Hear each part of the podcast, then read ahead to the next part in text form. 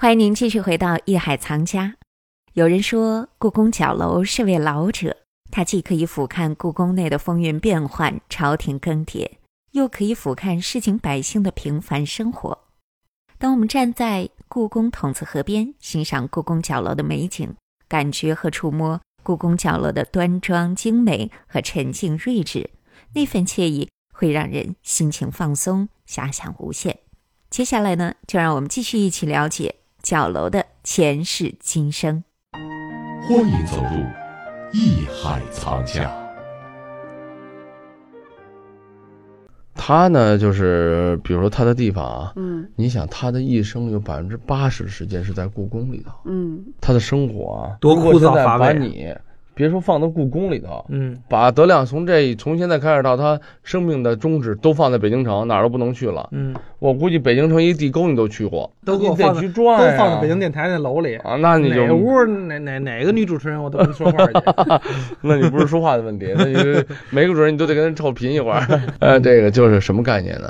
当然咱们这是异端啊，但是本身皇帝呢也应该去过。为什么？因为你看故宫很多地方，像比如说那个御花园，嗯呃，午门，嗯午门上面他肯定要去的嘛。他这个角楼呢，他途经嘛，散散步啊或怎么样的时候，他也会去到，因为都是皇帝的地方。他说角楼这回，哎，我维修过了，谁验收啊？那皇帝要去验收啊。那也就是说，朱棣曾经去过。不光是朱棣，他后面维修什么的，其他皇帝也去过。嗯那你说有没有嗯没有去过的皇帝？我相信一定有啊，没顾上去。您说您这皇帝在位刚多少年呀？嗯这个这国家大事还没处理完呢，他他不去角楼去那什么，他只知道有这么个东西，有这么个地儿，就跟咱们北京人似的。北京人可能有的人甚至二三十年没去过故宫，对吧？外地人说了，我倒去过三次长城，嗯呃，六次故宫。嗯为什么？他来北京他就去故宫，对他觉得这是咱们故北京的标志啊。这是说，这旅游不就是吗？从你对待腻的一个地方到别人待腻的一个地方去吗？你说 哎，这不错啊，这个。啊，可是问题是我我觉得不然。嗯那这么说，故宫您待腻了吗？嗯不是，那得说您待腻了。我也没待腻。您天天的，我现在故宫还好多地儿我都没去过呢，啊，我也想去，但是我没机会。哎，这箭楼和角楼到底有什么区别呀？箭楼就前门嗯最典型的正阳门，你知道吧？啊前面那个楼叫什么？就叫箭楼，啊，对，写的大字就是箭楼啊。为什么呢？顾名思义，放箭。为什么要放箭？因为它是防御。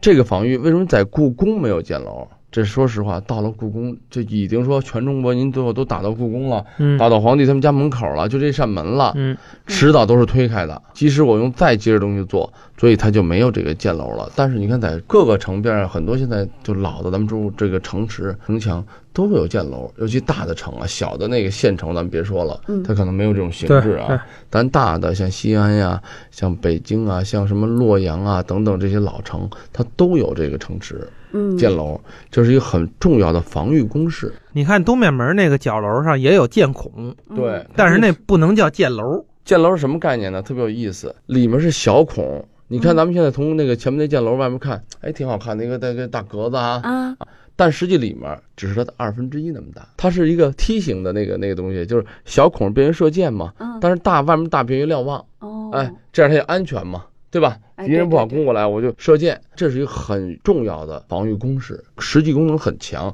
专门有囤箭的，在哪射啊等等啊，嗯，这样的话呢，就是这是一个重要的防御工事，实际就是一个瞭望工事。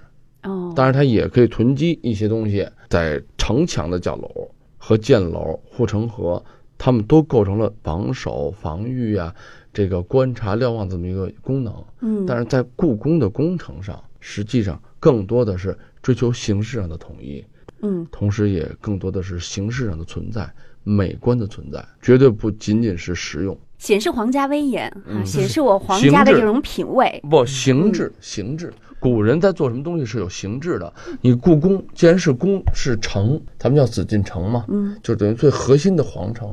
那你皇城就故宫皇上这点儿，它既然是城，它就得有符合它的形制。就咱们这个什么东西都是合乎礼数的，这是中国文化的一个特别重要的概念。什么叫城啊？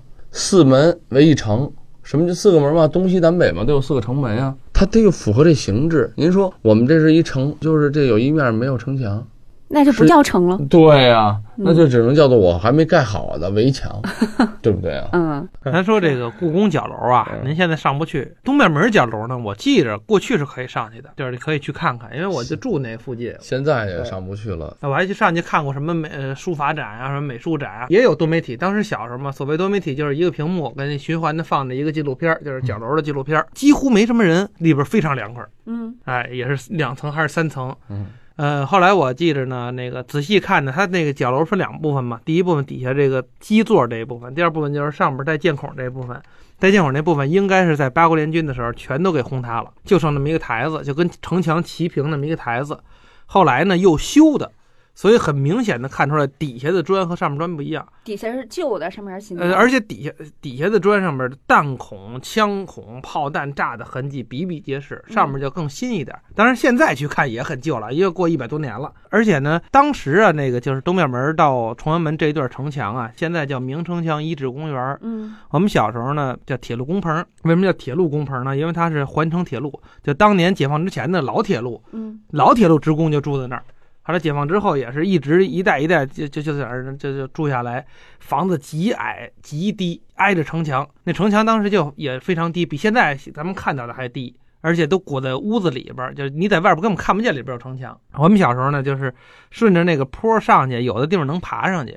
说实话啊，这个角楼呢，从解放前到现在来讲，并不是咱们今天看到这个样子。为什么我这里要重点也说一句呢？就是咱们现在看到这么美丽、这么漂亮，甚至已经成为咱们京城一景的这个角楼啊，嗯在解放前，因为咱们随着这清王朝的没落嘛，从四九年，你知道咱们就看到这个角楼的时候，已经是荒草丛生啊。嗯啊，破败的很。为什么呢？你想啊，三六年的时候，不久它不就七七事变了吗？嗯然后就开始就是就是进入到抗日战争时期了，就就往后，那个时候随着清王朝的没落，整个故宫说实话都陷于一种没落。虽然它的皇家气韵，它这个艺术价值好像还在，但是破败了、腐朽了，没有人去维护、修葺了。角楼曾经到什么程度呢？有些梁、有些木已经变形了。嗯老化了，因为有毕竟有这个风吹雨打呀，啊，包括地震呀、老天爷嗯它就变形啊等等啊，真的是濒于倒塌。当然说也还是非常非常厉害了。就这样的话，也是历经百年的啊，嗯人家几百年才这样，咱们现在很多房子都是几年，我我都不敢说几十年，就是直接能塌掉啊。对哎，所以说这你看角楼呢，就是在这么一种现状，嗯被我们新中国接收下来之后呢，我们呢就当时这个工艺啊，就在修砌这个角楼的时候，也是想了很多办法。最后国家呢也是不遗余力，按照原来的原工原料，工是工艺的工，因为你要按照员工是很麻烦的，很多东西呢，我们得看着我们那个清史档啊，看着那些清宫档案，嗯。是记载，哎，是用什么样的木，多少根木头，因为你有些结构你还没拆嘛，嗯。对吧？你得知道它以前的结构是怎么样的，包括以前用的楠木的柱子，你看刚才说的，以前就说过楠楠木非常非常粗的楠木，嗯，金丝楠，还是用它的木头，但是它坏了裂了，我们在这个坏的裂了去修，嗯。去固定，去给它上箍啊等等，就是还用原柱子，尽量可以用原来的料，甚至原来的老的琉璃，然后再换的话，我们就是尽量做到这种层次接近的老琉璃，然后把整个这个角楼按照原始的方式施工方式，包括我们当时那个金顶，每个角楼上面都有鎏金的那个大金顶，嗯对。那个金顶就用了二十多两的黄金啊，哦。然后那一根避雷针有四根避雷针就用了一两黄金。嗯啊，避雷针上用黄金呢。对，金的避雷针啊，避雷针是金，它也要漂亮嘛。以前古人就避雷针的，要没避雷针，咱这房子得烧多少次啊？嗯，对对对，因为以前故宫是所有的古建筑里面最高的，直接就是招雷的。咱说，呃 所以所以说呢，这种建筑角楼真是我们故宫。为什么我要讲一点这个呢？就在故宫人很多老师傅、老工匠、老的这些古建专家们的这种一点点努力下，嗯把不仅是角楼，还有故宫的很多古代建筑都按原状恢复了，嗯以至于我们现在时隔六百年，我们还能看到如此美丽的故宫。嗯前两天我在一个微信我也发了一个，就是我们单院长曾经在一个地方讲讲演，就是我们要把完整的故宫交回我们后代，这个我们六百年的故宫再交到下一个六百年。所以我觉得说这个话，说明故宫人、故宫的整个，我觉得不光是建筑啊，包括文物的这些守护者啊，故宫的每位工作人员都在这其中付出了心血。这里是艺海藏家。感谢您收听本期《艺海藏家》，欢迎关注我们“艺海藏家”节目同名公众号，这里会有节目同期录音以及文字、图片内容，可供您随时欣赏了解。我是永峰，代表制作人王鑫，感谢您的收听和关注，下期我们再会。本内容由喜马拉雅独家呈现。